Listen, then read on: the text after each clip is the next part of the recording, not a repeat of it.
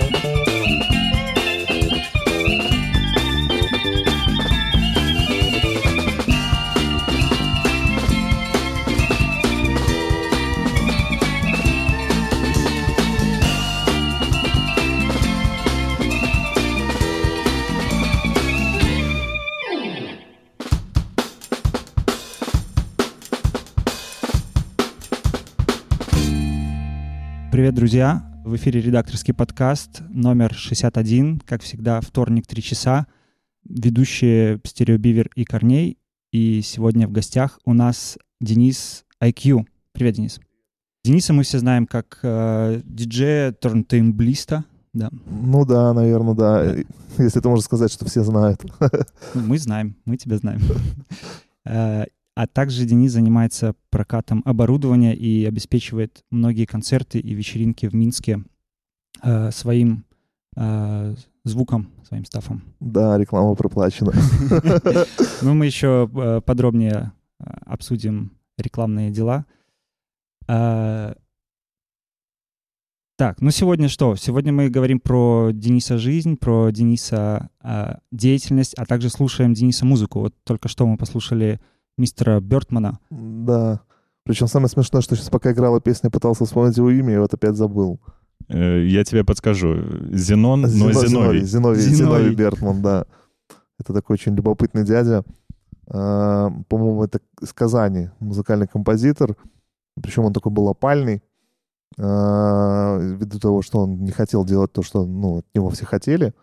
А, поэтому его какой-то материал очень много было написано и не издано. В частности, вот эта вот пластиночка, она была издана а, лейблом «Спасибо Рекордс», а, и как бы, которые занимаются вот поиском а, такого потерянного материала, и либо они издают что-то, что было издано, просто, ну, репрессят, либо фактически прям пишут заново, потому что ну, остаются только там ноты, ноты от музыки, и как бы вот они, собственно, пишут заново это.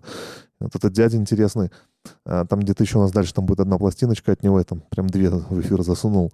А, у него такая штука есть, что а, он фактически считается первым музыкальным, ну, первым композитором на постсоветском пространстве, который писал музыку для порно. Подожди, для советского порно? Да, ну, то есть, как вы теперь понимаете, почему он опальный был.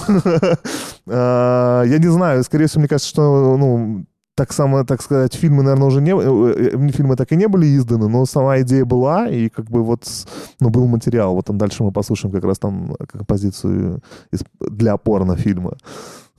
Но он сейчас в строю, да? То есть он делает музыку? Э, нет, нет, он уже так. как бы... Он, по-моему, жив. Ну, я как бы там не сильно занимался глубоко изучением его творчества, а, потому что я очень часто материал просто по наитию отбираю. А, вот, и как бы, по-моему, ну вот я не, не готов говорить либо так, либо так, но по всей видимости, ему как минимум должно быть достаточно много лет. То есть, если ему там было порядка 25-30 лет, 70-е, ну, это он уже там далеко за 80. Корифей. Да. А, расскажи вкратце, что мы будем сегодня слушать, какая коллекция, а, что ты принес сегодня? А, Golden Edition. Golden Edition. А, самое интересное, что я не помню, что я там присылал. Сейчас свои заметки открою, посмотрю. Но вот у нас будет два, два трека господина Вертмана и еще... То есть это все треки из твоей виниловой диджейской коллекции? Да, то есть а, на самом деле материал я не отбирал, то, чтобы там что-то прям идейное или как-то... На самом деле я просто взял, вспоминал там одни из там условно последних пластинок, которые попали мне в руки, и как бы вот их мы попробуем послушать сегодня. Круто. Я предлагаю следующий трек зарядить следом uh, The Tribe of Good. Да, да, да. Да, это очень крутая пластиночка.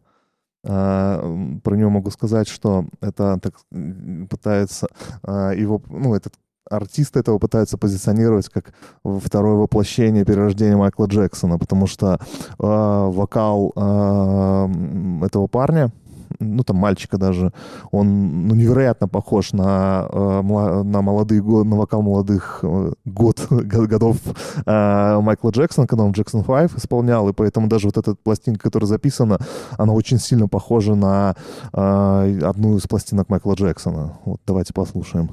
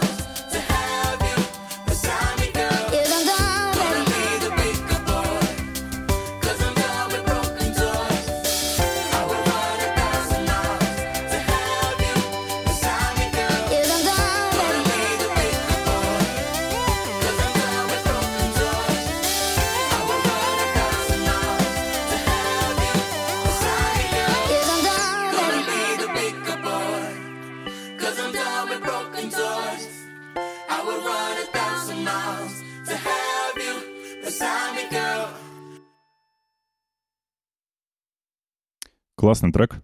Да, мне тоже нравится. А, Денис, ты говорил про дипломированного специалиста. Я вот хотел узнать. Ты, у тебя образование связанное с, со звуком? Да, я как настоящий звукорежиссер, и мы как звукорежиссеры здесь сейчас до эфира как раз терли за микрофоны просто. А, да, я дипломированный звукорежиссер, заканчивал а, Академию искусств на очном когда-то давно. Сейчас даже сходу не вспомню, в 2007 наверное, году заканчивал. Вот, так что имею право ходить с кислой миной. А мне, мне интересно, чем, чему учат э, звукорежиссеров? А, я не совсем здесь показательный товарищ, потому что так получилось, что до моего курса в Академии искусств не было вообще очного курса, был только заочный курс, и мастера курса, они э, сами не совсем понимали вообще, чему учить.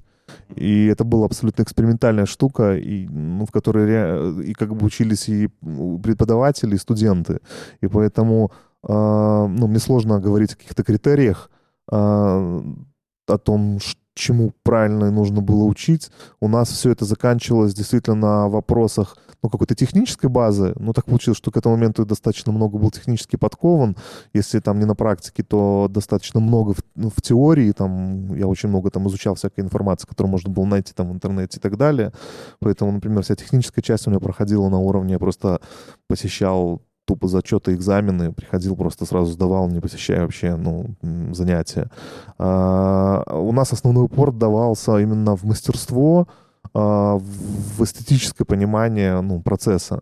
То есть а, как правильно использовать музыку, куда, насколько это уместно. У нас какие-то практические занятия были, озвучивание там картин, э,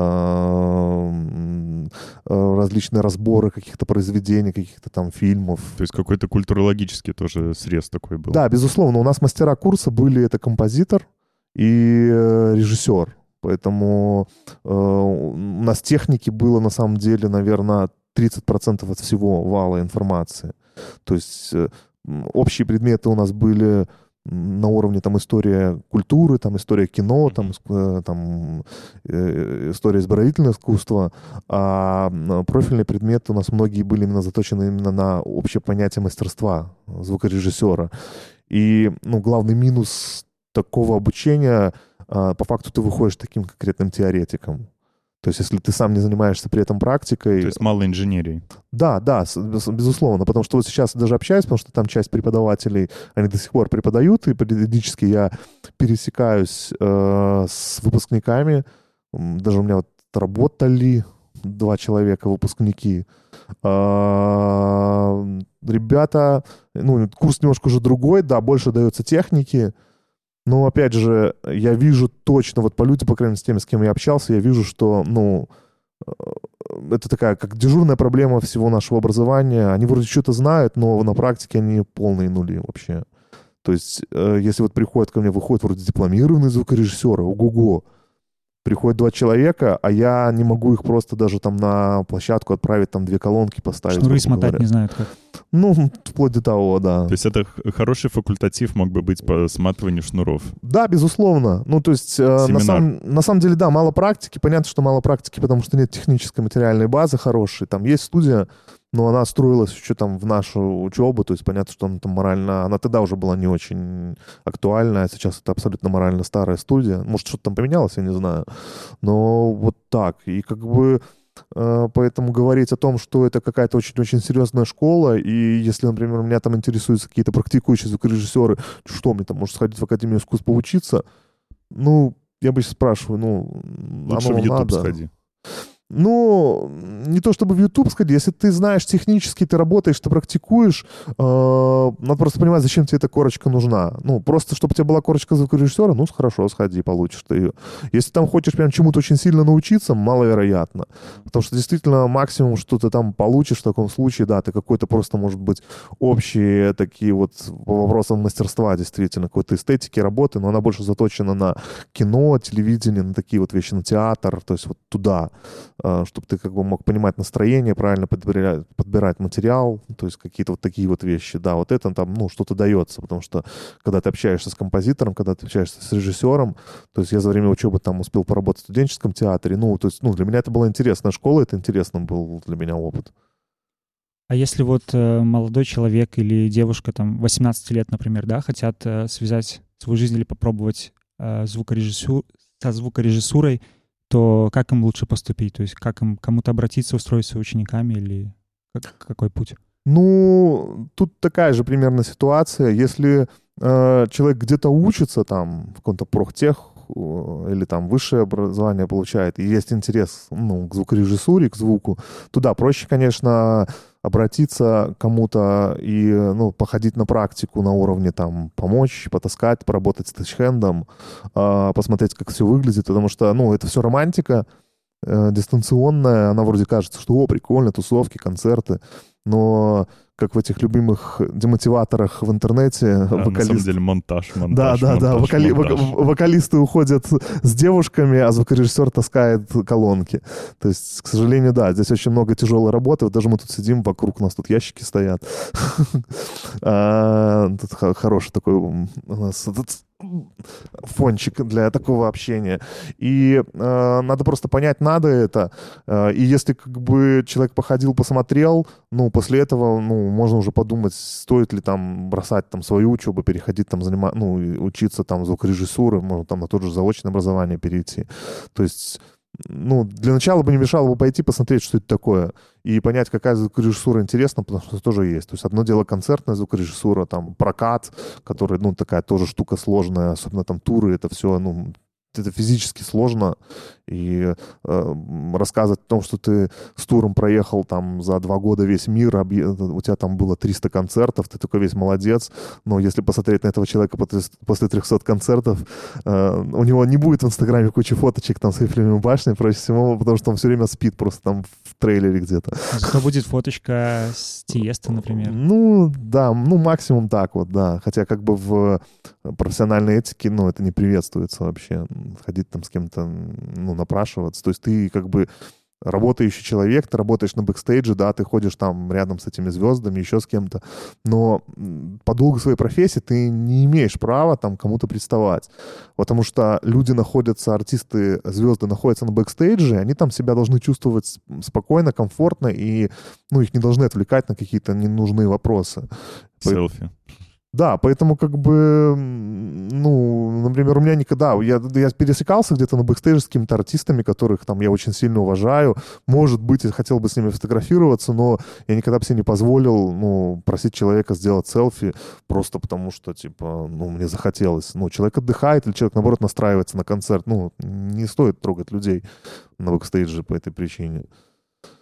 Вот, поэтому как бы молодежи надо понимать, что, куда, как, потому что э, есть еще студийная работа, это немножко другой профиль. Как бы я, например, ну, терпеть не могу студии вообще, для меня это просто боль и страдания. Я знаю очень много людей, которые терпеть не могут концерты и не, ну, говорят, мне в студии отлично, не хочу на концертах работать. Есть кино, есть театр, э, там тоже свои фишечки. В кино даже тоже немножко успел поработать во время учебы. Ну, это забавно там неделю поработать. Потом, когда ты просто перестаешь терять связь вообще с внешним миром, когда у тебя там идет съемочный процесс, и ты там сутками находишься где-то в машинах, в полях каких-то. А я еще в свое время, естественно, успел поснимать войну. У нас, ну, как бы, особенно в те времена. Тема, да, да, да, да. Поэтому, ну, это забавно, это интересно, там насобираешь много байк, много чего-то веселого насмотришься, но я же говорю, это вопрос там 2-3 недели, месяц поработаешь, ну, если как бы это не твое, то, ну, тяжело. Ну, и как бы, ну, я точно знаю, что, например, кино это точно не мое. Вот. Поэтому попробуйте, напроситесь, сходите куда-нибудь, а потом уже думайте, стоит ли ну, профессиональное образование получать, потому что оно такое, как бы, действительно, это либо просто корочка, либо это какие-то общие понятия. Потому что, как говорили наши мастера, запомните, в Академии искусств вы не сколько получаете знания, сколько связи, потому что все ваши а, ребята с параллели, с курса режиссера, с актеров, они там через 20 лет станут известными артистами, руководителями там театров, э, большими там а, чинами в каких-нибудь министерствах, либо в там телевидении. Ну и так это и есть, потому что вот я как бы вот прошло, там понятно, что еще там никто там не становился каким-то большим чиновником, но, по крайней мере, где-где, где-то раз, о, вот тут знакомый, тут знакомый, этого знаешь, этого знаешь. Ну и как бы, ну, прикольно. То есть получается как MBA. Да, да, что-то такое. А у нас есть следующий трек от Дениса «Gizelle Smith Dust». Да, есть такой трек. Такой типичный э, современный фанк э, с одного из моих любимых лейблов Jalapeno. Ну, не знаю еще больше чего сказать. Слушайте. Халапеньо.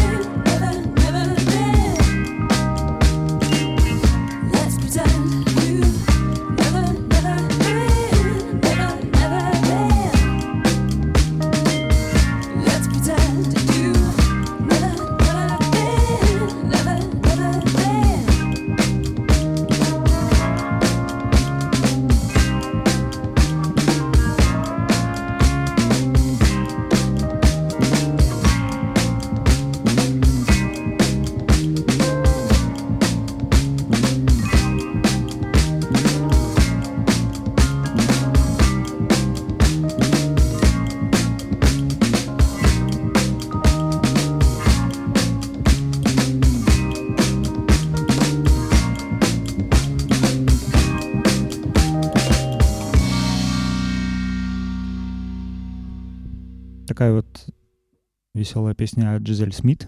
Да, спасибо. Классик фанк. Yes. Uh, Деня, расскажи чуть больше про твою компанию IQ Rental, когда она появилась, как, как она появилась и чем она занимается сейчас? Да, это такая забавная штука. А, так получилось, что как бы прокатом, получается, я занимаюсь уже достаточно долго, это 2000 какого-нибудь четвертого или пятого года. А, и большая часть этого времени прокат выглядел как просто постоянная работа с какими-то площадками.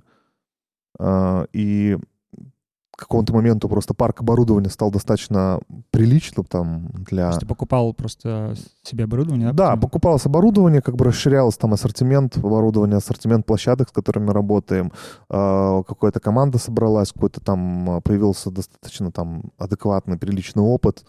И когда ты просто выезжаешь где-то на площадке работать, тебе подходят люди, о, класс, там, хорошо отработали, а как ваша организация называется, ты понимаешь. То есть у нас юрлицо было, а вот какого-то прям названия, то есть, ну, потому что там юрлицо — это банальное ИП.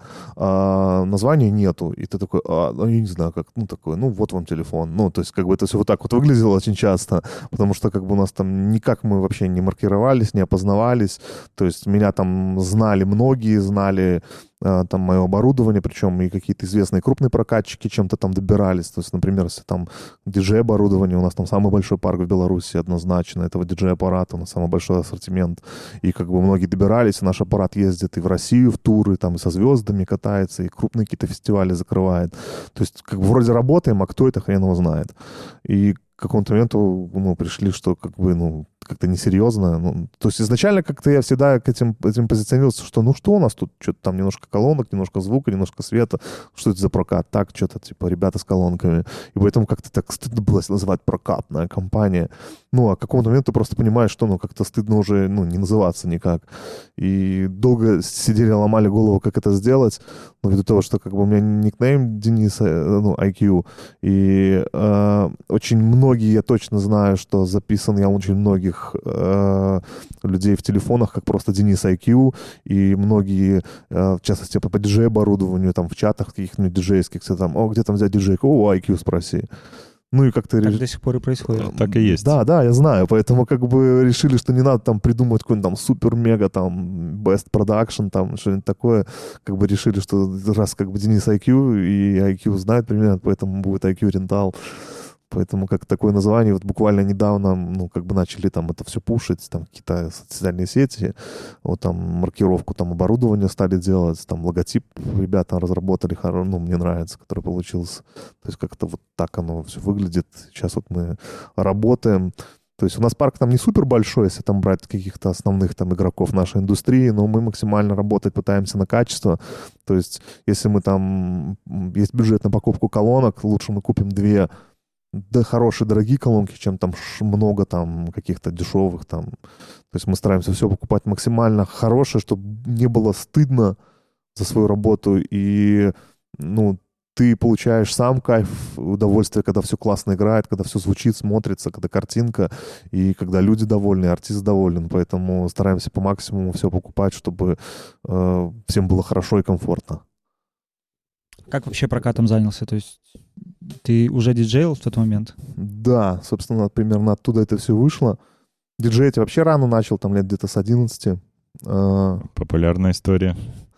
Да, причем у меня тоже, кстати, была своя подпольная радиостанция. А, я ты, соб... ж, ты же с Борисова, да, вроде? Да, да. Я собрал простенький радиоприемник в FM-диапазоне. Я не помню, в какой частоте он работал но работал там, где, ну, не было радиостанции. Ну, это было, по-моему, штук 7 радиостанций в тот момент. Вот, он там метров, наверное, на 200-300, может, вещал от дома. У там проблемы были с расчетом антенны, я помню. Я так не смог ее нормально сделать, чтобы она там дальше била. И я, короче, там выходил, делал свои эти эфирчики. Причем самое интересное, что в тот момент как бы не было особого понимания, что-то компьютера, по-моему, не было тогда. А не было особого понимания э, вообще там, как работает радиостанция, что такие диджеи, там, как выглядит диджей-оборудование. И просто по наитию было собраны э, девайс, который состоял из двух кассетных носимых плееров, прикрученных просто шурупами к доске. У них были сняты крышки, выведены питчи, скорость можно было регулировать. То есть такие две деки. Был такой из фанеры разбитый диджейский пульт э, самодельный.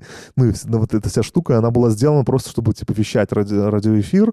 И иногда возникало желание, чтобы два трека играли вместе с одной скорости. Ну то есть не было там, я диджей, я буду сводить. У меня просто изначально возникла э, идея попробовать, чтобы два трека играли в одной скорости. То есть я вот этой штукой на этой... Ты не прочитал где-то, а просто э, свое какое-то да, желание? Да, да. То есть, ну, я знал, что есть диджей, но как-то я, ну, не соотносил это с диджеингом, то есть я не называл себя диджеем, и, в принципе, никем не назвал, мне просто нравилось именно вот этой фигней страдать. А, вот, и после этого а, меня практически там, ну, мы там в военном городке жили, и как бы там понятно, что на отшибе от города, там сильно никаких-то дискотек, ничего, кроме школы.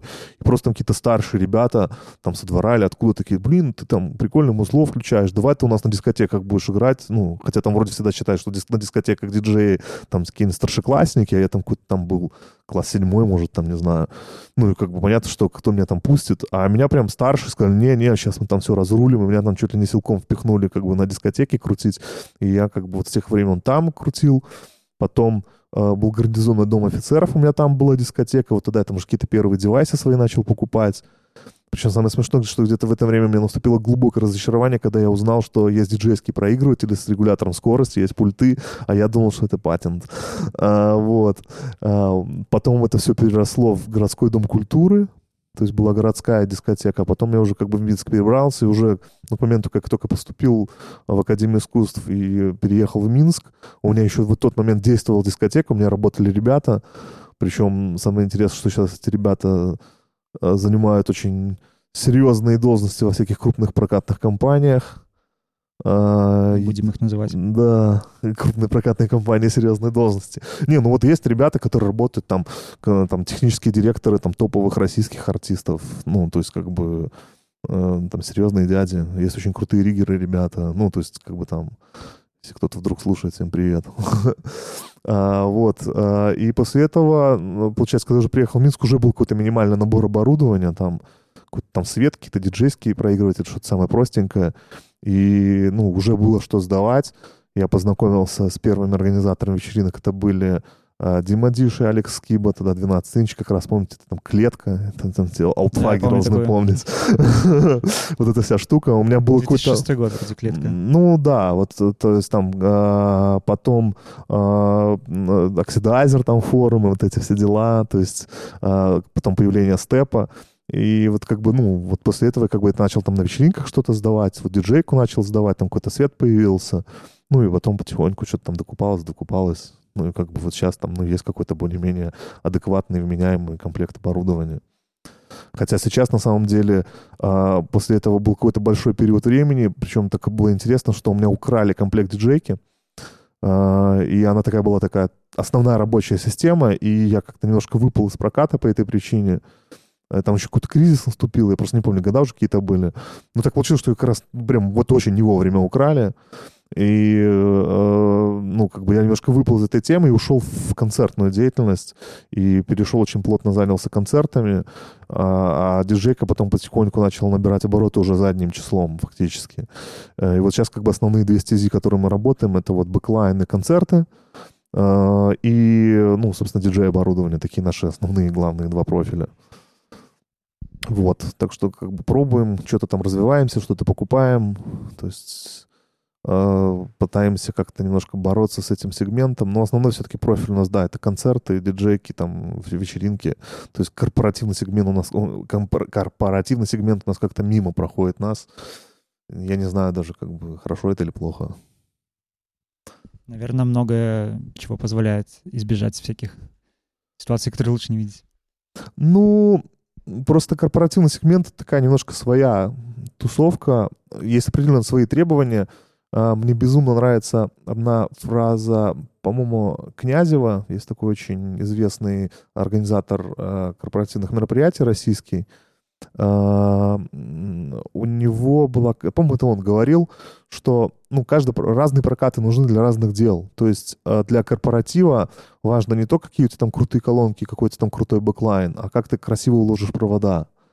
То есть, и как у тебя будет выглядеть там персонал на этой площадочке? Там аккуратненькие, остриженные. Ну, нужны белые рупорные колонки. Да, там белые колоночки нужны, да, совершенно верно. То есть, как бы, э, ну, там главная эстетика, а не то, насколько ты хорошо звучишь. Даже если у тебя на самом деле хреново все звучало, это будет ну, минимальный там, вопрос со стороны заказчика, чем если у тебя там некрасиво будут провода или у тебя там какие-нибудь подранные колонки. А если это у тебя какой-нибудь сборный серьезный концерт, там привоз какой-то райдер, там, не знаю, там какой-нибудь там металл, металлевый фест с какими-нибудь известными группами, то там без разницы, как у тебя что выглядит, главное, чтобы все работало и хорошо звучало. Да как, этот, как Князев говорил, говорит, там такие пираты работают. Эм, то есть они ужасно выглядят, эти люди, там вот эта шутка про прокатчиков, что чем э, прокатчик от бомжа отличается, фонариком и бейджиком. Э, э, то есть как бы там такие люди работают, это уместно, никого это не напрягает, потому что ну, оно играет, оно звучит, то есть как бы там такие люди нужны, потому что какой-то факап происходит, они очень быстро и мгновенно это разрулят, а ребята в пиджачках, ну, не факт. То есть как бы разные люди нужны, разные люди важны, разные прокаты. Ну вот как-то мы пытаемся работать именно вот в отделе пиратов, но стараемся не выглядеть как пираты. То есть как-то я за эстетику, я страшный фанат аккуратного оборудования, аккуратного расположения коммутаций, хорошей коммутации, хороших там кейсов, все там, чтобы все аккуратно выглядело. То есть пытаемся вот именно в концертной индустрии, в концертной теме работать максимально аккуратно. Ну, собственно, и был в свое время клуб «Пираты». Ты имел отношение? Какое ты имел к нему отношение? Да, был клуб «Пираты». Ну, по факту, на самом деле, ничего сильно не поменялось. Он сейчас называется клуб «Брюги». А, пока существует. Надеюсь, что еще будет существовать. А, потому что это наша площадка. Мы являемся там ген генподрядчиками по технической части. То есть а, мы не имеем прямого отношения именно к клубу, но вся техническая часть на нас там. Вот, поэтому как бы, что в «Пиратах», что в «Брюге», как бы, ну, вот мы работаем там уже много лет, стараемся там какую-то марку держать. Давайте дальше слушать музыку. У нас э, следующий трек — это «The Traffic», «Make My Pitch Up». Да, это очень крутая пластиночка австралийского лейбла, который занимается э, как там, кавер это, наверное, все-таки назвать. Да, это э, э, каверами различных известных композиций, а, причем они именно а, пользуются треками электронными, как правило, а играют их на живых инструментах. Это очень забавно и интересно выглядит и звучит, так что послушайте.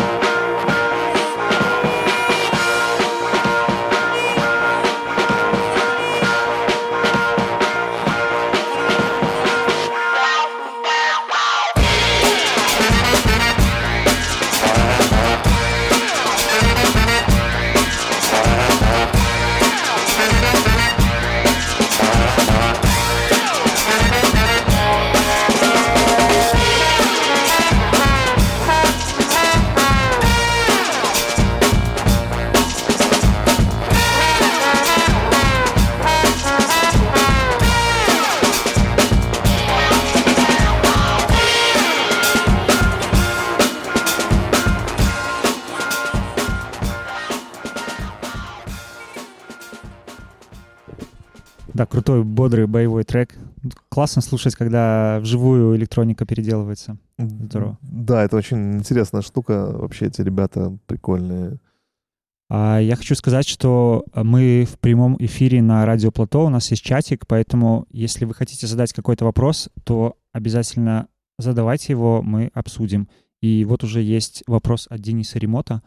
А, вечный вопрос, э, на который можно много чего говорить. Пионер или Эллен энд Хит? О, да. Для тех, кто не знает, э, это пульты или, в принципе, это, это, фи- это звук, фирмы да. звукооборудования, да. Ну, тут, э, как, как Windows как или Mac. учитывая, что кто это написал, естественно, вопрос тут не в фирме, а даже в конкретных моделях. А, как бы так получается, что уже много десятков лет флагманом в диджей-индустрии по оборудованию ну, является Пионер диджей именно подразделение — то есть, как бы, там, если брать там Пионер как производителя там бытовой э, оборудования, там, автомобильной акустики, есть отдельное подразделение Пионер Диджи называется, который производит исключительно диджей-оборудование, и с недавнего времени они там производят э, акустические системы там, для концерта, ну, такие дискотечные. Вот. И тут, конечно, вопрос именно заключается именно в диджей-оборудовании. А, они как бы флагманы, и они всегда райдерные, эти системы, то есть топовые проигрыватели как бы безошибочно всегда работают. То есть есть там, конечно, модели-аутсайдеры, но, как правило, весь как бы пионер диджи, он всегда райдерный, и он как бы э, актуально используется спросом.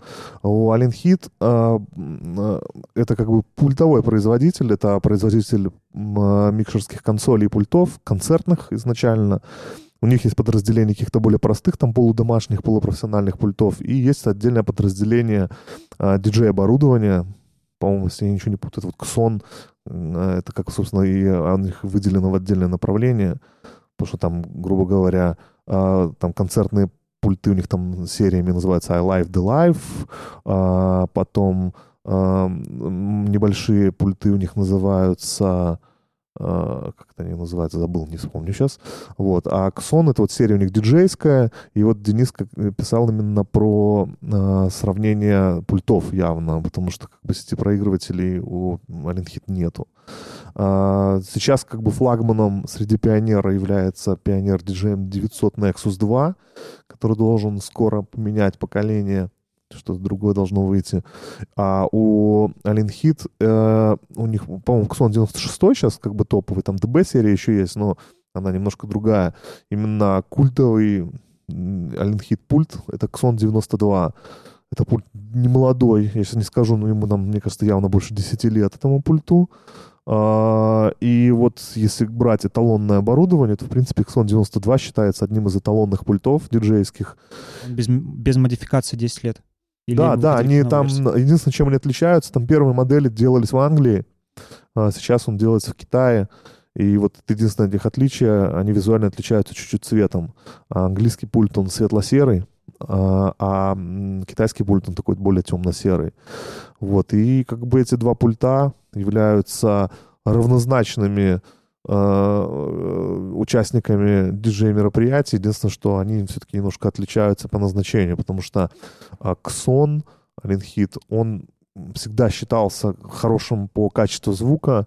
У него там четырехполосный эквалайзер, и э, он э, используется на определенных стилях музыки, и, естественно, он очень хорошо котируется там в электро, в техномузыке.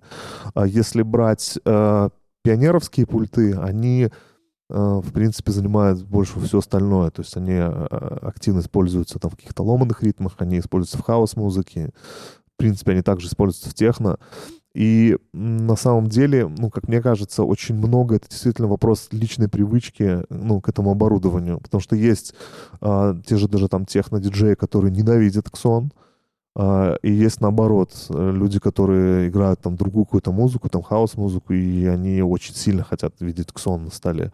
Поэтому, ну, это такая привычка, и это такой один из главных, можно сказать, промахов Pioneer DJ. Это одна из немногих моделей, которых не удалось изжить из э, конкурентов, которые остались в райдере. По факту, грубо говоря, из всего списка диджей-оборудования, которое находится в райдерном сетапе, это э, все Pioneer, кроме проигрывателя винила, Technics, как бы уже там 40 или сколько там лет уже. 50 уже, наверное, а, 76-го, по года, если я ничего не путаю. А, то есть Техник сделает проигрыватель винила, причем Пионер делает точно такую же модель, один в один PLX 1000 называется, но она не райдерная, то есть как бы вот я, например, не стану себе покупать эту модель, э, потому что, да, она ничем не отличается от, тех, от, от Technics, но зачем, если есть Technics? Ну, то есть мне кого-то уговаривать на Пионер, тем более у Пионера есть дешевые модели, которые, ну, а, аб- абсолютно непрофессиональные, то есть они хороши для домашнего прослушивания, для домашних вечеринок, и объяснять потом людям, что, ребят, нет, это профессиональная модель, зачем? Ну, как бы вот Technics, в райдере Technics, вот вам Technics. И вот как бы они промахнулись с каким-то бы таким более сложным четырехканальным пультом навороченным. То есть у Пионера были там всякие двухтысячные пульты, но все это не попало в райдер нормально.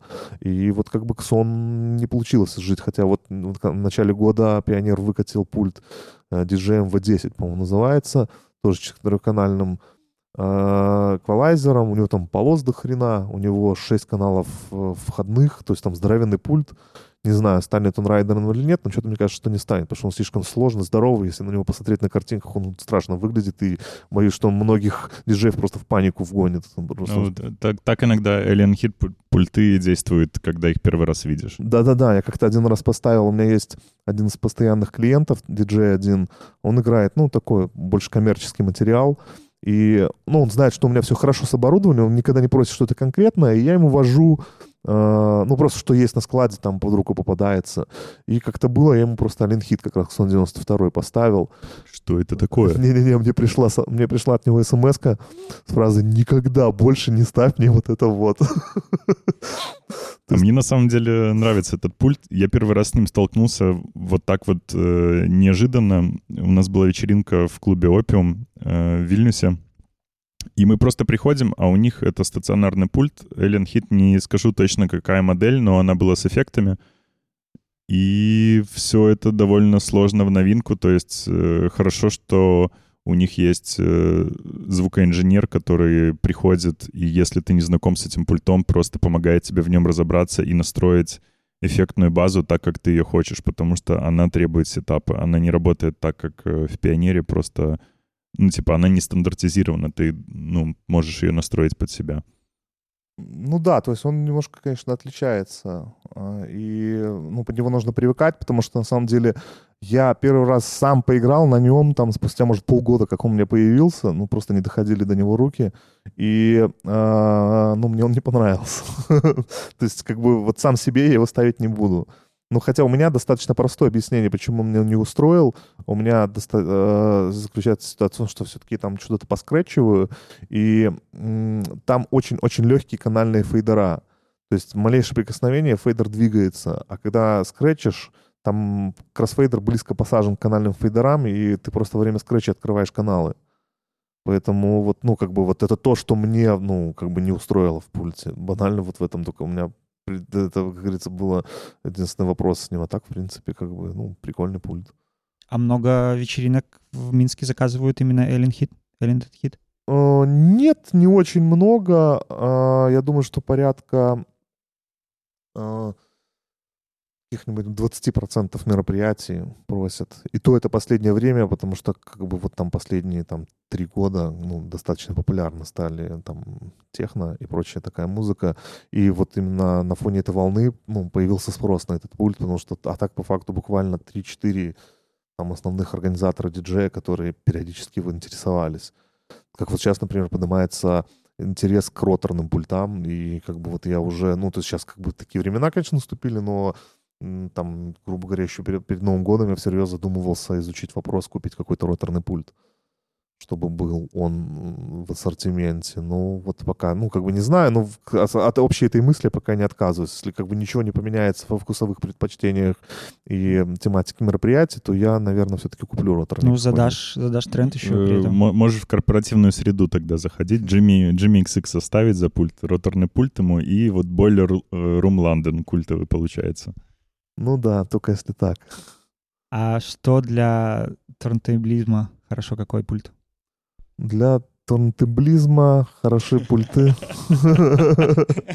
Хороши пульты. А, которые специально для них сделаны, на самом деле. Ну, вообще, э, для скретчинга самая важная эта штука — это кроссфейдер и его настройки. А, то есть нужно, а, чтобы были настройки огибающие самого mm-hmm. кроссфейдера, и как бы это очень сильно влияет там, на исполнение ряда элементов. А, я никогда не был приверженец исключительно скретчевых пультов, хотя, ну, как бы, вроде прикольно было иметь, у меня какое-то время даже были, по-моему, какие-то вестексы, но э, меня напрягало все время то, что когда ты пилишь, ты привыкаешь к работе этого кроссфейдера. И потом возишь его с собой. Да, и тебе, чтобы нормально, комфортно работать, тебе приходится таскать с собой этот пульт. Э, я это страшно ненавидел, и поэтому со скрипом э, перешел на пионеровские пульты. То есть, ну, как бы они у меня были, но имеется в виду, что я как бы играть соглашался на пионеровских пультах со скрипом, но потом как-то что-то втянулся и решил, что я, ну, не буду там упарываться, а, покупать себе отдельный пульт для скретча, чтобы вытаскать с собой. То есть есть сейчас современные пульты, сейчас немножко тенденция сошла. Сирата, мне кажется, да, в эту да, сторону да. лучше есть, всех. Uh, там ситуация в том, что если раньше скретчевый пульт это было как раз-таки только кроссфейдер, там даже эквалайзер двухполосный, как правило, был, uh, то сейчас скретчевый пульт это все-таки уже такой полуконтроллер. Там много падов идет, чтобы там вызывал какие-то быстрые кьюшки. Ну, это просто связано с цифровизацией самого процесса uh, турнтаблизма. И, э, ну, немножко другие стали подходы. Если раньше как бы весь скретчинг строился только на аналоговом виниле, и ты там все фишечки, прикольчики, это все делалось на виниле, ты там клеил бумажные метки на пластинке. То есть у меня там старые какие-то пластинки, на которых белю, на них там до сих пор наклеены всякие бумажки. Причем самой, оказывается, для меня удобной фигней были а, вкладыши от ВХС-кассет. Помните, там, где всякие буковки Плотные были? такие, да? Не, не, наклейки. А, наклейки, Наклейки, да. которые были, там буковки mm-hmm. всякие были. Вот я из эти буковки, короче, подклеивал прям поверх винила, прям на дорожке, чтобы игла а, становилась в нужное место. То есть а, просто вот, например, эта буква, квадратик этот, ты клеишь а, углом, чтобы его острый угол Э, указывал в место, где у тебя начинается какой-то сэмпл. Ты просто иглу ставишь на край этой э, бумажки, и игла соскакивает, впрыгивает в нужное тебе место. То есть, ну, такие вот кьюшки ставились, короче, на виниле. И я как-то вот приверженец этой старой школы, я как-то, ну, не перешел там на все эти сэмплы, на работу с этими падами, и, может, по этой же причине, собственно, у меня нет там желания купить какой-то новый там Rain, там 72 или какой он там, э, чтобы вот там какими-то падами пользоваться. Да, ну, это круто, может быть, там много всяких фишечек новых можно делать, но ты привязываешься полностью к этому пульту, потому что у тебя все построено на, исключительно на этом пульте. Ну, и как бы вот это мне не нравится. А, и в этом же, кстати, тоже есть проблемы, что, опять же, с точки зрения проката, а, периодически возникают вопросы, нужен какой-то скретчевый пульт. Сейчас как бы на рынке по факту там две модели. У Пионера есть модель, э, не помню, как она называется, Т1, что ли, как-то так. И вот у Рейна там 62-й, по-моему, 72-й пульты. 62 более старый, 72 э, ну, новый это 72. Вот, это два пульта, которые, вот это вот, ну, два основных пульта, Rane и Пионеровский, которые сейчас как бы флагманы среди скретчинга, потому что Vestax уже давно сошел как бы со счетов. А, и э, ими интересуются, я как-то тоже задумывался, но ситуация в том, что ими интересуются раз в год, потому что, опять же, диджеи возят свои пульты. Очень редко, когда диджей просят в райдер, потому что они тоже понимают, что их сложно найти. Я как-то э, на какой-то крупный фестиваль, искал пульт, может, месяц, наверное, искал в Минске пульт, еле нашел его в личной коллекции и еле уговорил человека дать его вообще, потому что как-то вот все очень ревниво относятся к этим пультам. Ну, они там денег как бы стоят, ну, ну, ты как бы для, для проката, ты понимаешь, что это небольшие деньги, там, ну, для проката, там, пульт там за полторы тысячи долларов, но как бы купить его, чтобы он раз в год катался, ну, такое. Я уже думал, может, куплю себе, вот будет у меня пульт, ну, и как раз для проката будет. Будет стоять раз в год, будешь им пользоваться. Да, я просто потом понял, что, да, он раз в год будет работать, и два раза в год я его буду возить там на какие-то вечеринки. Ну, и думаю, не, пока как бы, если вот прям совсем скучно будет, то, может, куплю, но что-то пока не тянет меня на эти пульты. А, следующая композиция Daddy O. Daddy O, да. Хорошая композиция. Uh, это ремейк uh, старой композиции. Собственно, на самом деле они не очень сильно отличаются друг от друга по аранжировке. Единственное, что самый исходник, я просто не помню там год, я думаю, тоже 70-е какие-то года, а, вот, они его освежили, просто добавив больше грува, больше там битов, то есть там... Покрасили. Да, они его покрасили, а современнили он был, он стал более напористый по низкой части, там бас более, естественно, стал выраженный, более мощные барабанные биты, и, по-моему, они еще туда реч, речитатив какой-то впилили. А, ну, в принципе, вот и все. Так что слушаем ремейк там с 40, почти 50-летней давности в современном исполнении.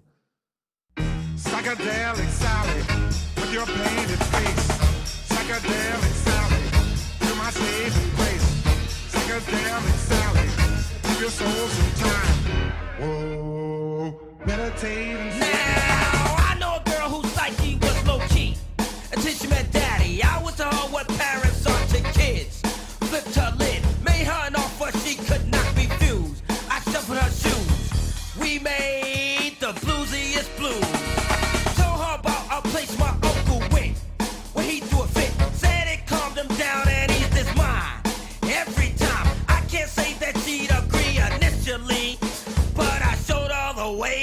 set Sally free. Yeah. Psychedelic Sally, with your painted face. Psychedelic Sally, you're my saving grace. Psychedelic Sally, give your soul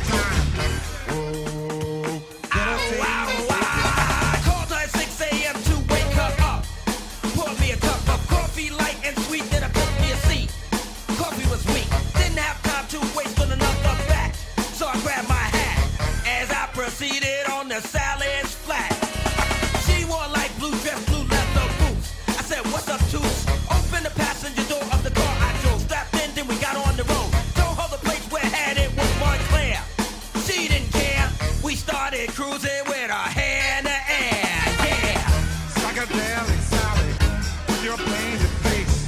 Psychedelic Sally, you're my saving grace. Psychedelic Sally, give your soul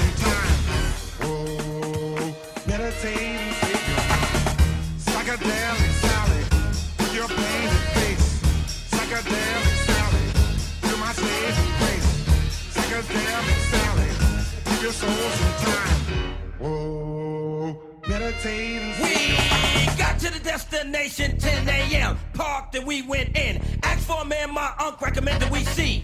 For Sally's psyche, he suggested Sally stick with me. And I said, really? And the rest is my legacy.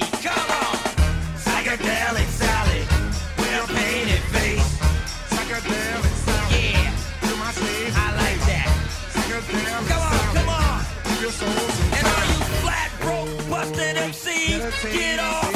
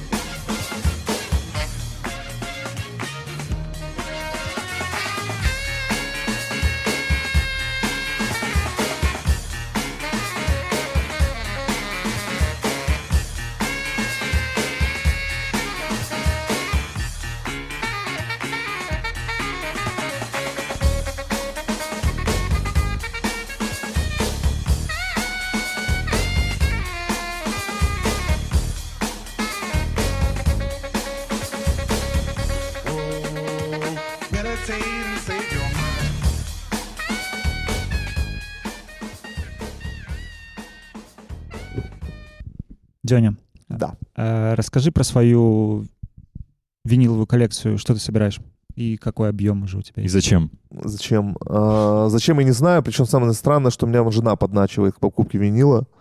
Э, Так, Меня так жена, бывает? наобор- меня жена наоборот за голову хватается. Не, у меня Как наоборот. говорит, э, ли- ликвидный осет, его можно продать. Нет, ну, причем смотрите, что он мне подначивает к покупке винила, а винил дома держать запрещает. То есть, типа, нужно снимать площадь. А, Ну, у меня на складе, на самом деле, с аппаратом лежат сумки с винилом. А, Ну, на самом деле, э, э, ее мотивация того, почему мне надо покупать винил, говорит, ну, ты так радуешься, когда у тебя новые пластинки. А, вот. А почему она не разрешает их дома держать, их просто банально негде держать. У меня там двое детей мелких. Ну, как бы, я там не то, что там какой-то, типа, там, э, человек, который очень сильно парится там за что-то, за техническое состояние, там, чего там, что-то поцарапают, там, поломают. Ну, да, обидно. Вот вчера грохнул тут ноутбук дорогущий, ну, как-то, ну, типа, ну, да, разбитый. Что-то как раз ребятам показывал. Ну, как бы, ну, ну, разбитый, разбитый, ну, ладно. То есть, как бы, я к этому спокойно отношусь, а, а, как бы, жена говорит, что, ну, ей что-то жалко это все. И она говорит, вот, не надо, да и места особо нету. Потому что она говорит, вот, классно будет, чтобы дома там вертушки прям стояли, там, что-то там такая эстетика, там, Лава-лампа еще Э, рядышком Да, там крутилась. лава-лампа, там эти икеевские эти э, Булочки стеллажи, эти, да, в которые винил классно влазит. То есть как бы, ну, просто это негде ставить, дети мелкие, поэтому как бы меня выгоняют по этим вопросам из дома. Я хранюсь на складе пока с этими делами. А коллекция собирается, она собирается просто исключительно по наитию. То есть я время от времени пытаюсь отслушивать какие-то релизы, я подписан там на ряд лейблов, которые мне нравятся. И как бы они мне присылают там свои релизы или там то, что скоро выйдет. Я как бы это пытаюсь там отслушивать. И в основном, ну, так получается, что чаще всего заказываю просто из интернета. То есть диггингом я, ну, практически не увлекаюсь. То есть, например, я не знаю, по какой причине я не посещаю вообще музыкальные магазины в Минске виниловые. Ну, они есть в каком-то количестве, но э, думаю, что, во-первых, это связано с тем, что чаще всего просто нет того материала, который меня интересует. И вторая причина, я не знаю почему, ну, то есть как-то я их не посещаю. То есть если где-то там за границей я нахожусь, у меня есть возможность посетить, ну, это такое, типа, у меня нет такого фанатизма, типа, о, виниловый магазин, все, я все бросаю бегу там рыться вы там, там, заберете меня послезавтра. А, то есть я, скорее всего, наверное, стараюсь это не посещать, потому что я тоже боюсь, что меня надо будет потом забрать послезавтра. Так и будет. Вот, поэтому я как бы стараюсь такой виниловый магазин класс такой. И на уровне, ага, так, я запомню, ну вот завтра будет там время, зайду. Ну и не зайду. Ну, а потом просто закажешь да, онлайн. то есть я закажу онлайн, э, и, ну, обычно, то есть я не большой фанат всех этих Rare Grooves, там, такого, типа, что вот, у меня там пластинка, больше ни у кого ее там в мире нету, там три у меня, одна у Майкла Джексона. А, нет, такой штукой я не страдаю. То есть я играю и собираю то, что мне просто нравится. То есть попса, там, условно говоря, ну, там, в фанковом понимании, не попса, там, молдовый трек, все уже сто раз его переиграли, не переиграли, без разницы. То есть нравится, покупаю, играю, не нравится, не покупаю, не играю. То есть то исключительно на таком восприятии. Причем, ну, у меня есть какое-то определенное звучание, которое я поддерживаю, э, и причем это все звучание, оно взялось у меня из брейкданса, потому что как бы так активно именно крутить винил я начал на брейкданс-фестивалях, то есть там старые брейкеры помнят, там какие-то старые фестивали, там первые батлы Беларусь, там был очень крутой фестиваль э, брейкдансовый в Жодино, абсолютные вилки назывался. То есть он, причем по, по вообще атмосфере, вообще самый крутой фестиваль, который вообще я посещал, брейкдансовый.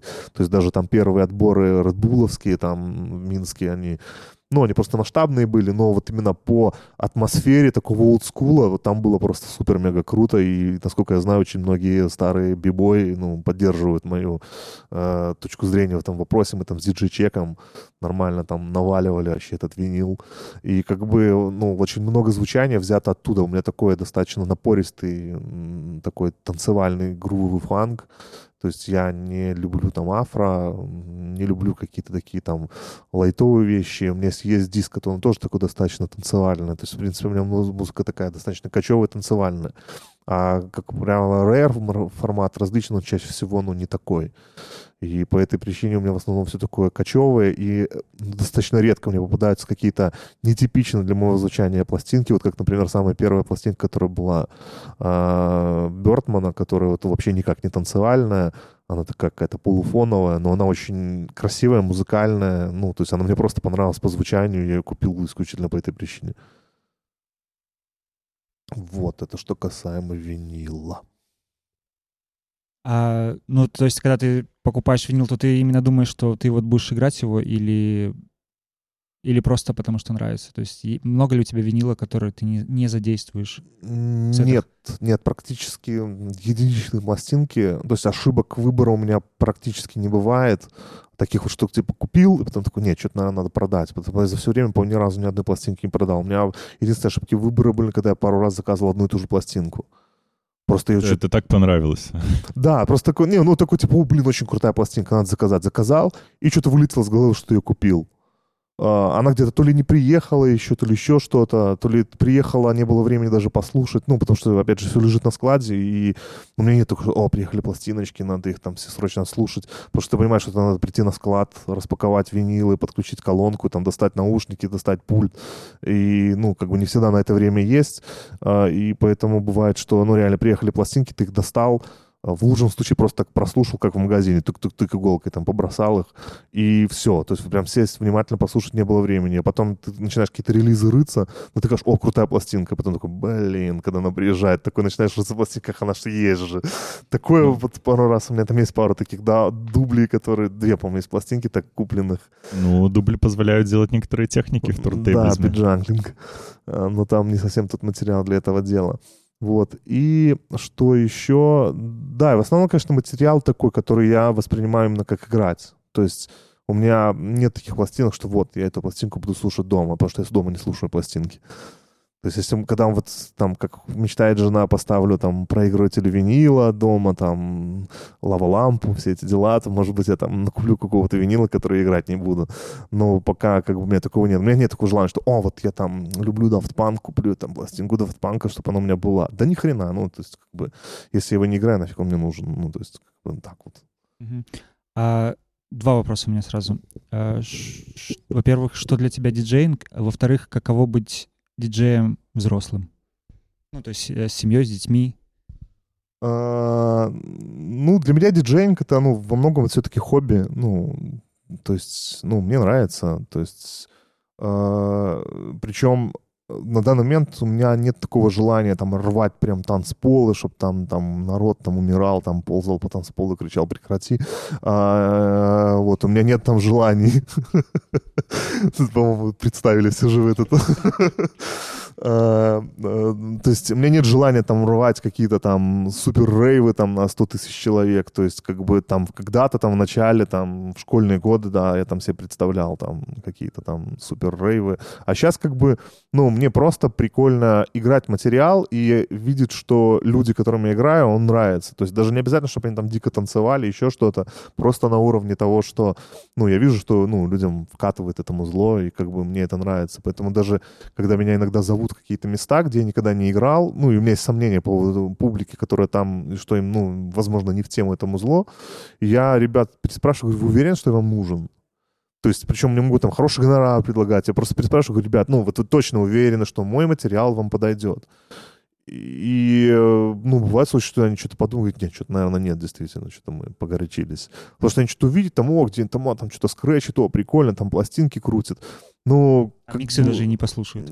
да, и, ну, они просто, может, где-то в заведении где-то увидели, такие, о, прикольно, чувак пилит, там, класс, типа. Но надо просто же понимать, что, да, попилить, ну, да, придут там чувачки с телефонами, снимут там на видео, как ты там что-то царапаешь.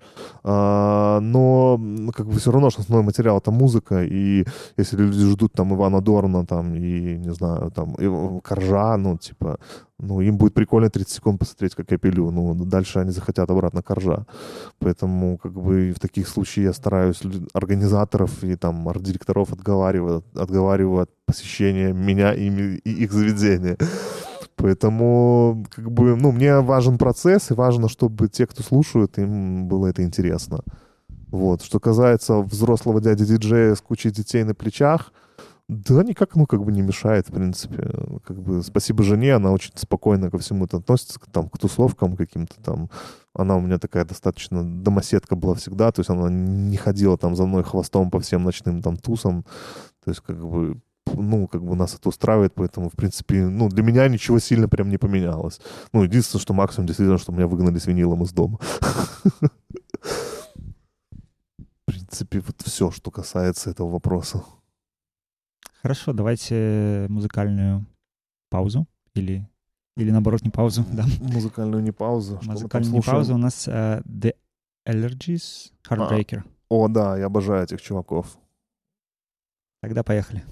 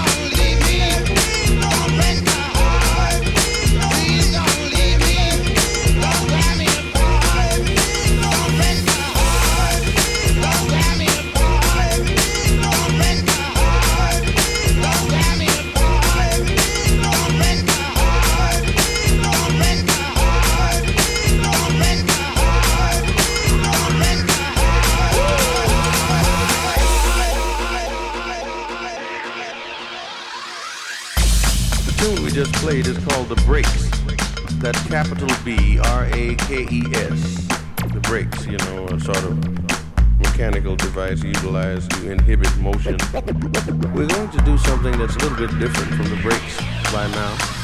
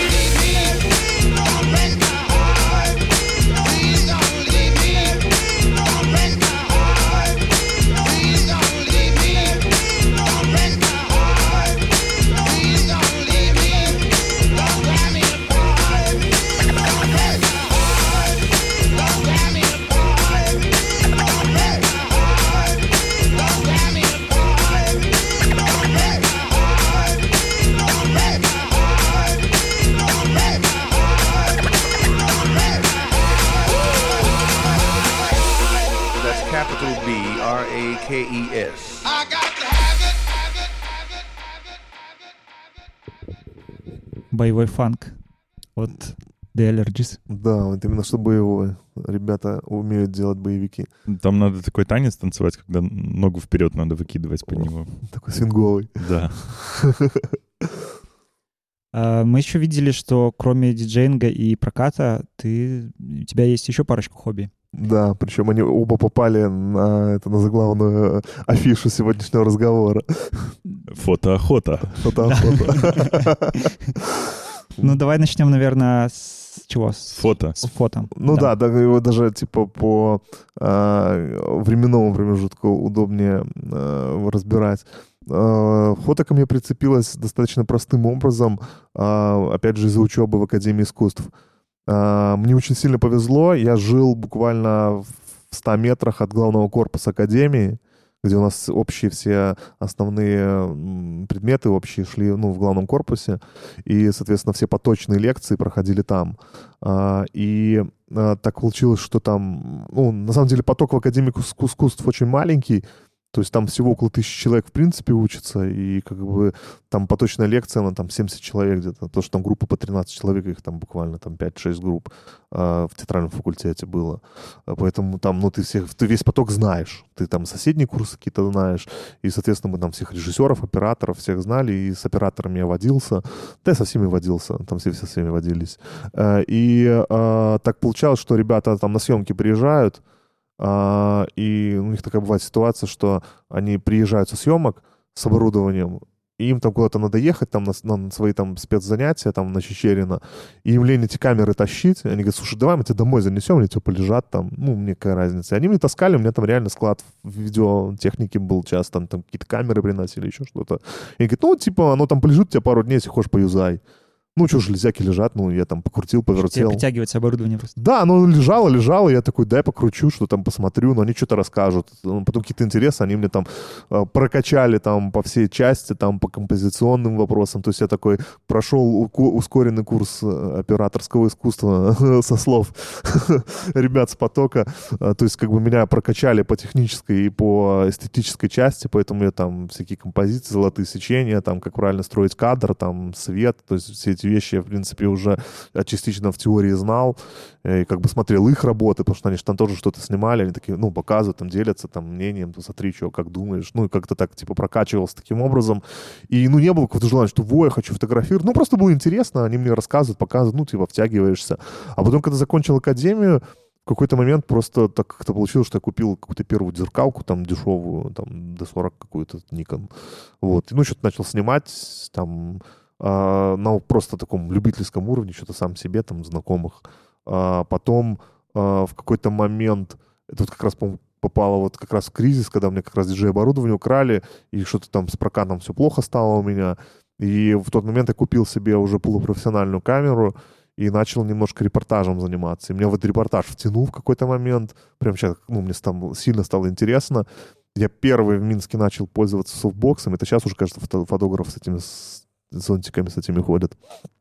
А тогда я был первый, кто вообще это попробовал сделать, потому что мне не устраивал свет, потому что я все-таки как бы был практически дипломированный оператор, и как бы, ну, мне не нравился свет вспышек, и как бы я все время искал, как это сделать. И я съездил в Москву, купил там софтбокс специальный, то есть если тут долгое время народ колхозил какому-то времени, ну, как бы я первый, и меня сгребли Тогда э, я что-то, по-моему, снимал для Найтлаба и Тутбая, а, и потом... на- Тусовки снимал, да, в основном? репор- да, да, репорты? то есть как бы, ну, и все началось с того, что я начал драм бас снимать, как бы мне всегда была близка эта музыка, мне э, всегда была близка эта тусовка, мне всегда нравилась вот эта такая, не то что закрытость тусовки, но такая с- своя, своя туса, ты всех знаешь, там, хотя как бы в тот момент как раз был мейнстрим драм басом, тут как раз пока музыка играла, терли за, за драмину, А, вот, а как раз это были годы, когда уже так прям хорошо шло у нас, у нас были тусы по 700 и по 1000 человек, там какие-то зачатки первых пиратских станций у нас начали появляться в тот момент,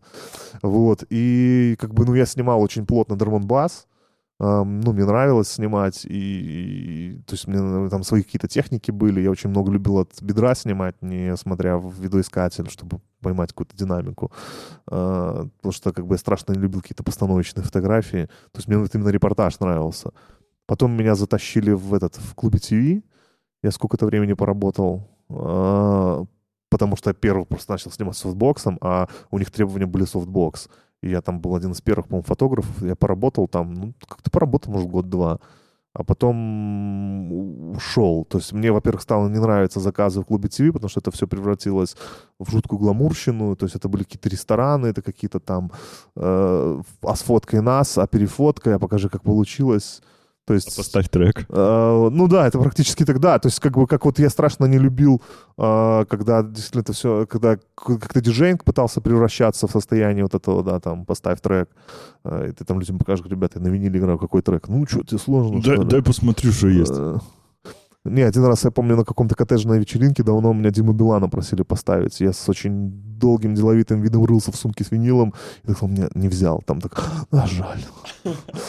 Э, Вот, и как бы, ну, то же самое, то есть ты такой превращаешься такого в обслуживающий персонал. А, Это касаемо диджейнга, и вот фотографии то же самое. Когда это начал превращаться в обслуживающий персонал, причем это начал доходить до того, что э, я подхожу, фоткаю этих товарищей, потому что там, типа, по регламенту нельзя, ну, как бы отказать там или еще что-то, и просто удалял эти фотографии сразу. То есть у меня репортаж, там я снимал 300 фоток, из которых там 150 это какие-то рыла, и я эти рыла просто все удалял сра- сразу же, как отворачивался от человека. То есть, чтобы они просто от меня отстали, и все. Ну, и как бы на фоне этого, ну, какие-то ко мне, ко мне там, видимо, возможно, там какие-то предъявы были в ВК. Ну, и, короче, я прекратил работать с этой организацией. Немножко еще поснимал э, репортажку. Какой-то был период времени, меня затянуло сильно в фотошоп. Я увлекался достаточно глубокой ретушью. Причем, ну, даже, ну, так достаточно хорошо прокачался в этой теме. А, там, У если- тебя на фликере сейчас примеры есть. да, э, там есть такие, ретушью, ну, там да. такие, ну, там до- достойные, я не, не побоюсь этого слова, там достойная гра- графическая обработка, и как бы какой-то период времени я этим занимался, к этому моменту я купил себе очень хорошую камеру, потратил до хрена денег, я купил себе Nikon D4, топовую камеру на тот момент, которая стоила просто каких-то колоссальных денег, можно было новую машину купить за то, как я купил эту камеру с линзой. И я прекратил заняться профессиональной фотографией свету. Я на эту камеру, по-моему, отснял буквально пару съемок, и все, я больше не возвращался, ну, я не снимал за деньги на эту камеру. Вот, как я купил камеру, сразу отрезала. То есть я... Интерес потерялся. Нет, не то, что интерес потерялся, а, просто а, э, а потерялся, наверное, скорее финансовый интерес. То есть я понял, что за это время я там занимаюсь прокатом, занимаюсь концертами, я просто, ну, больше времени и денег заработаю, чем я буду заниматься фотосъемкой. Поэтому после этого я занимаюсь фото только, ну, типа для себя, для друзей и там ну, вот сейчас как бы там что-то еще снимаю именно там, ну, для развития там какой-нибудь там инсты, там, корпоративной своей, потому что я там в Инстаграме пытаюсь по максимально, чтобы там не было никаких фотографий с телефона, никакой лажи, то есть все, что там выкладывается, либо я это беру из каких-то открытых источников, либо сам снимаю на свое зеркало, вот, там для семьи снимаю, либо там вот для второго увлечения тоже, собственно, последнее там время, если я там разбираю фотографии, меня, наверное, 70% фотографий это как раз-таки второе увлечение, которое там на фотографии есть, ну, из, из обложки. Э, На обложке фотография, мне кажется, из Литвы. Да, это из э, э, милой э, белорусскому стрелку э, деревни э, под Литвой, где находится э, один из главных стрелковых тиров, стрельбищ литовских. А, это деревня Помаразай. Ее знает, ее знает каждый белорусский стрелок-практик, потому что это милейшее слово для белорусского стрелка, потому что это одна из самых доступных площадок для занятия э, стрельбой э, на ближайшем округе. Ближайшая только следующая ближайшая площадка у нас в Брянске. А в Беларуси нет таких. Э, Ну, вообще сейчас даже появился... э, Сейчас есть даже два варианта, где можно пострелять из огнестрела просто людям, гражданским.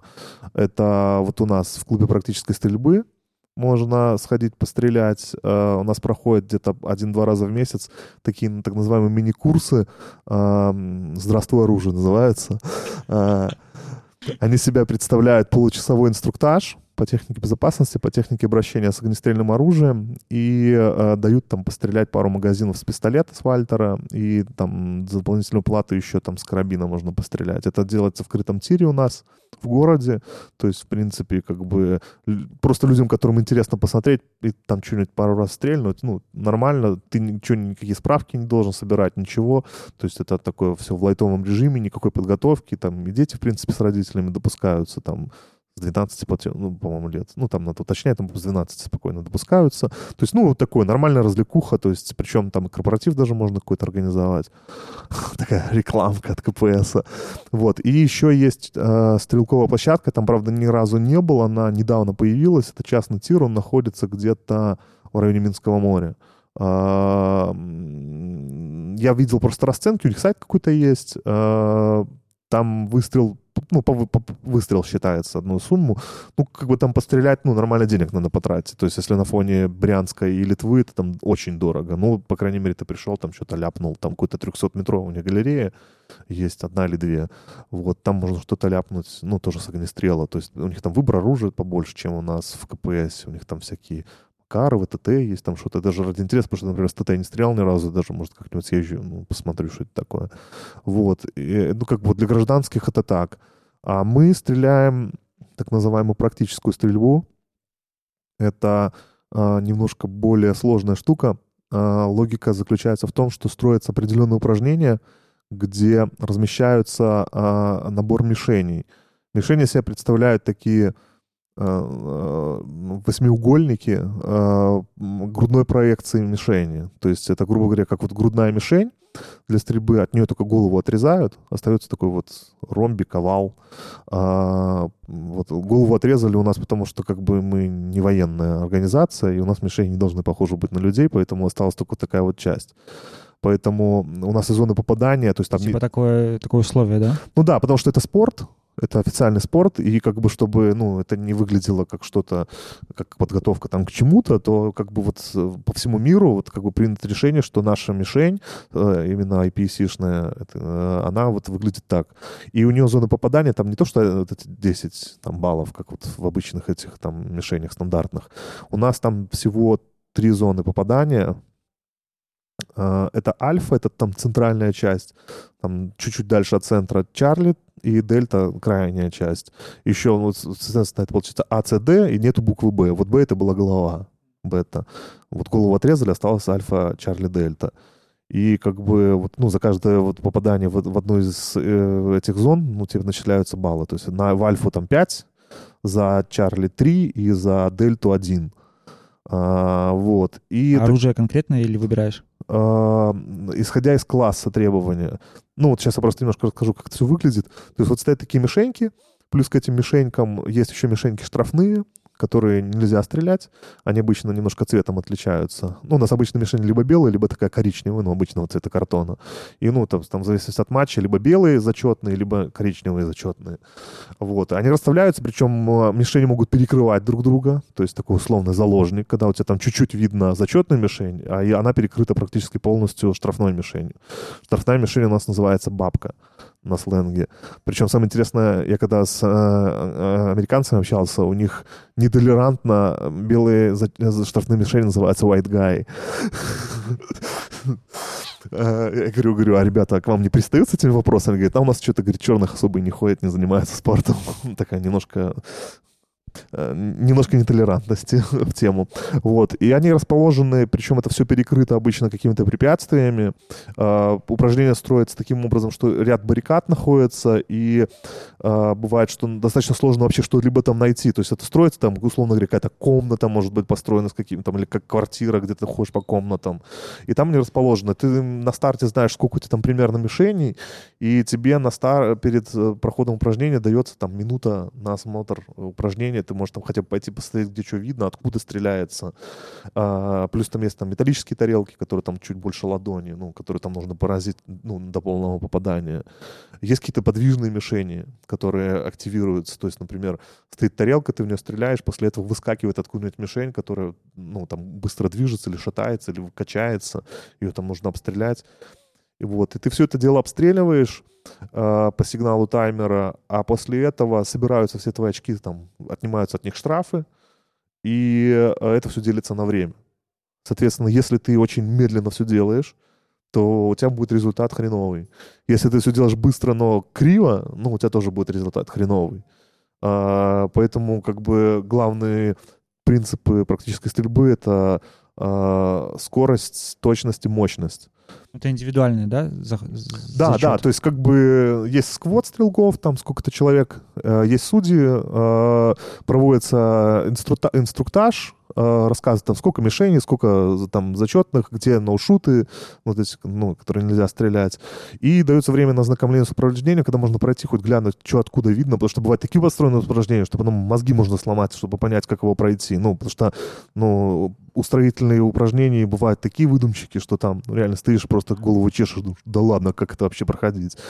А, плюс ко всему надо же понимать, что там нужны перезарядки, нужно понять, как лучше стрелять, чтобы ты не стоял, не тупил в каком-то месте, чтобы ты максимально удобно подобрал перезарядку, потому что там бывает такая ситуация, у тебя там в магазине 15 патронов, ты делаешь два выстрела и сразу перезаряжаешься после этого что как бы кажется полным абсурдом, но а, ты понимаешь, что иначе ты потом в каком-нибудь порту будешь стоять, вот там четыре мишени, тебе не хватит на них патронов в этот момент, этих вот двух, которые ты сейчас, ну, типа, сбросишь.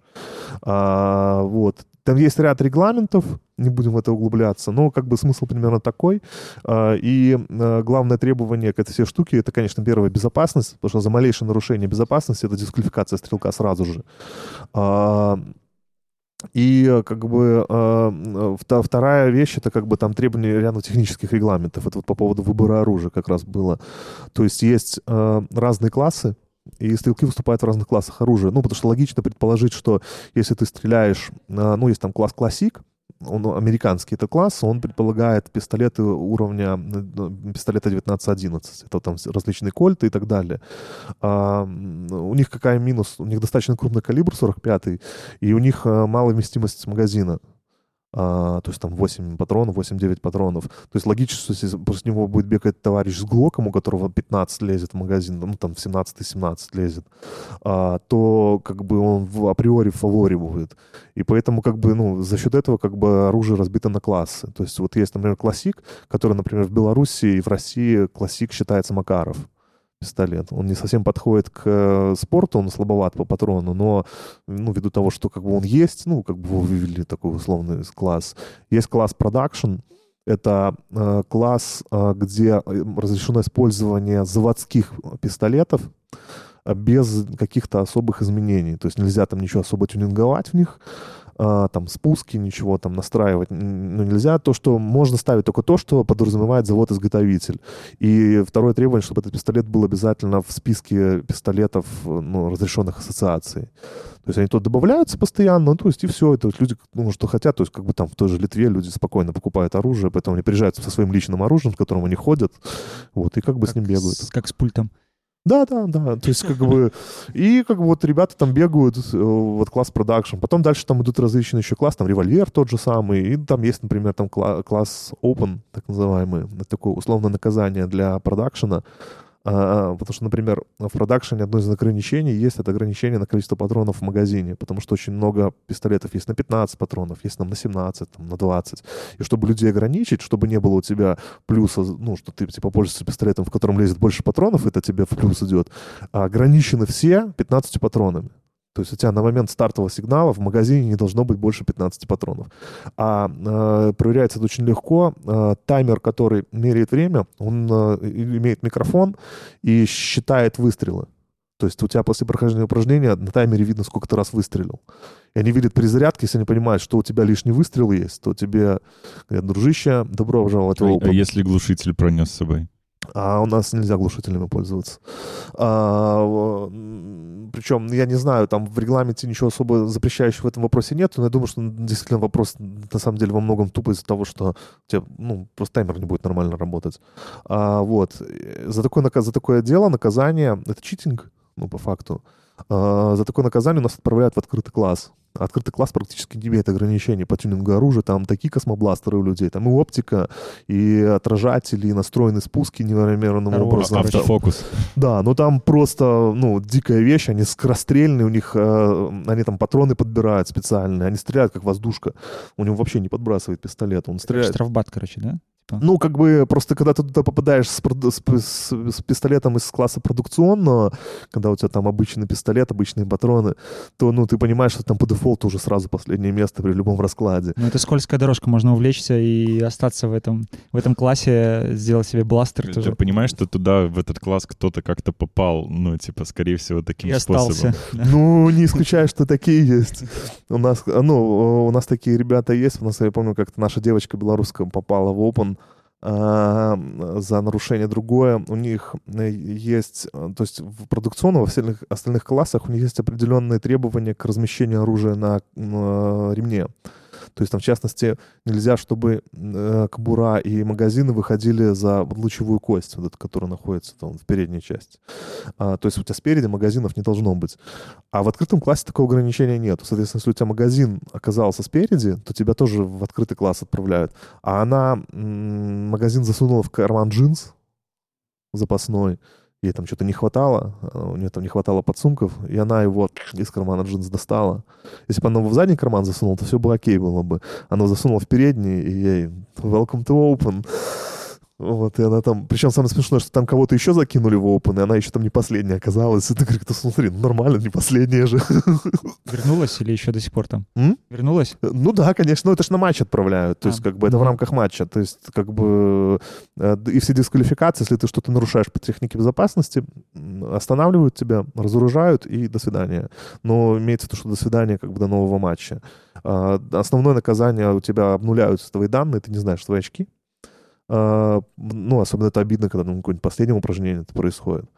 То есть дисквалификация, как бы... Причем, ну, это не то, что прям там какая-то смертельная вещь. Ну да, бывают какие-то трэш, но, как правило, из-за того, что допускаются к соревнованию люди не с улицы, а это проходит месячный курс такой достаточно усиленный. В Минске там 8 занятий, то есть как бы и там те же все справки собираются и все. И за получение удостоверения как бы несет ответственность тренер и э, региональный директор, который подписывает это все дело.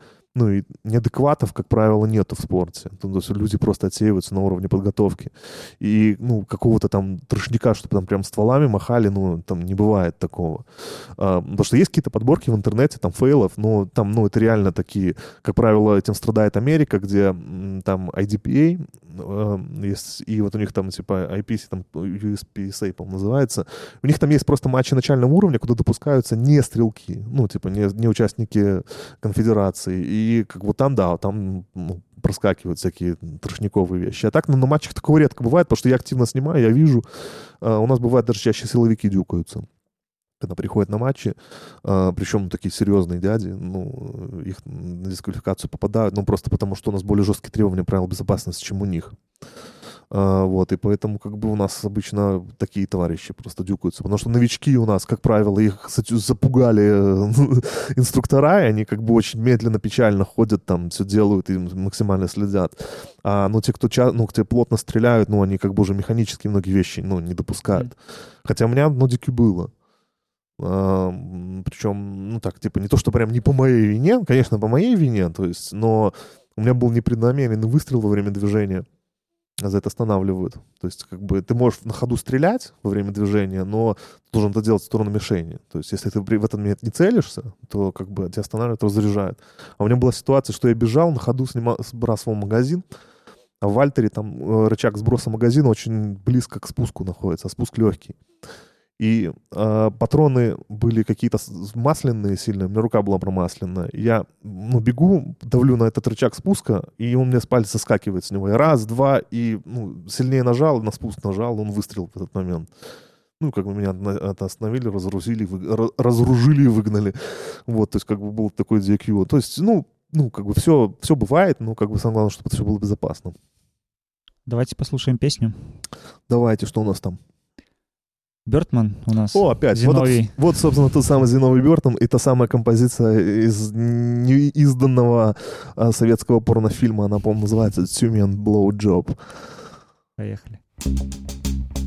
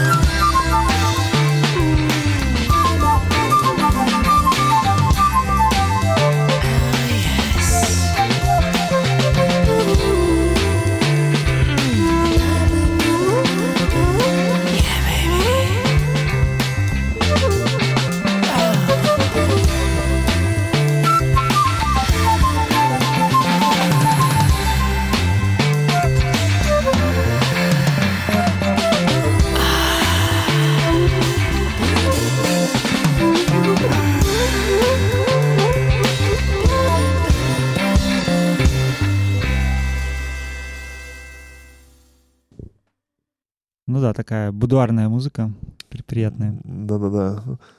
А у нас это будет уже последний разговорный блок Мгм. перед последним треком, и к нам пришел вопрос от Оли из Борисова. Она написала «Привет, Денис, расскажи про Черевату». О, привет, Оля, расскажу про Чревату. А, на самом деле, как бы сам проект по факту еще существует. Единственное, что он немножко ужался в составе. То есть а, идейным вдохновителем всегда являлся Дима Диамасрол. Он до сих пор пытается пушить этот проект. У него сейчас лейбл «Ежевика». А, Они издают какой-то материал, издают частично материал э, артистов, которые э, состояли в Чревате. Я по секрету скажу, извини, что через две недели он у нас будет в редакторском. О, вот Дима. как. Да. Да, вот. И э, как бы он существует, он пытается пушить, но проблема в том, что м, как-то что-то не удается обратно просто собрать коллектив. Э, то есть был изначально первый состав, э, потом э, состав, вот я когда я начал играть Чреватый, он немножко поменялся. Вот у нас там Руся была на вокале какой-то период времени, Юра Мэджик еще оставался в тот момент. А, вот, и после этого мы даже покатались в туре в какой-то момент. У нас там был сумасшедший трип по Украине, там в каком-то году, я не помню. Ну, то есть он был такой самый э, запоминательный. Я думаю, вот Дима придет, тоже про этот трип расскажет более подробно. Мы спросим. Да, я думаю, что он тоже очень тепло воспринимает те годы. То есть, а, и после этого, когда немножко так получилось, что разъехались все артисты, а, вот, у нас Юра уехал на Гуа надолго, а, Валера Турбач уехал в Китай, а, вот, Леша Будько занялся другими проектами, вот. Ну, я тоже как-то отвалился просто, ну, потому что, а что мне там делать? То есть, как по факту, я там никогда не являлся какой-то ключевой фигурой, просто там был таким заурядным скретчером а, и водителем. Поэтому, как бы, э, вот, э, то есть, Руся тоже ушла, то есть, вот как раз после этого сразу там начали появляться зачатки шумы, и, как бы, ну, Дима остался один с проектом, он там ушел в семейные дела надолго, и как бы после этого это все восстанавливалось, менялись вокалистки. Ну, проект как бы вроде живет, но так как-то непонятно. То есть он что-то переаранжировывает, я, ну, слышал какие-то там концерты, ну, пока как-то это все висит, как говорится, мне кажется, что у Димы это такой чемодан без ручки. Ну, то есть, типа, выкинуть жалко и тянуть тяжело. Э, Вот, он его тянет, как бы хочется ему чем-то помочь в этом, ну, просто даже не понимаешь, как с этим помочь, поэтому, ну, вот как-то так пока. Не знаю, когда это что-то Ну, если бы позвал. Ну, наверное, бы присоединился. То есть, по мере возможности, я думаю, что я бы присоединился. Ну, потому что материал интересный, то есть артист достаточно интересный. Э, Вопрос, что как бы, ну, как это должно звучать, сейчас я не знаю, потому что, ну, лично по моему мнению, так, как это звучало раньше, но сейчас уже не должно так звучать. Ну, у меня нет представления, я не готов какой-то там делать вывод с точки зрения саунд-продюсинга, то есть это все-таки вопросы к Диме. Ну, вот как-то так. То есть, ну, если что-то будет, будет круто. Ну, нет, ну, может быть, пускай, может быть, и оставить это так, как было. То есть, вот оно как-то так. А другой вопрос, не связанный с чреватой. Ты как-то твои дети интересуются э, там диджеингом, как-то передаешь знания? Так вертушек же нет дома. Вот-вот, вертушек нет дома. У меня, кстати, э, у меня просто э, старший 5, младший 2. Ну, то есть ну, младший так как бы больше по барабану в целом. Ну, старший, думаю, ну, нам, может быть, прикольно будет что-то понажимать, поэтому я как-то всё хочу добраться какие-нибудь сидюки с пультом домой притащить, просто чтобы там мелкие поприкалывались. А так у них весь диджейнг заканчивается на уровне там вот недавно мы как раз для радиоплато э, делали эфирчик, э, я снимал его на видео, и этот ролик там у меня в Ютубе висел, его сейчас заблочили, правда.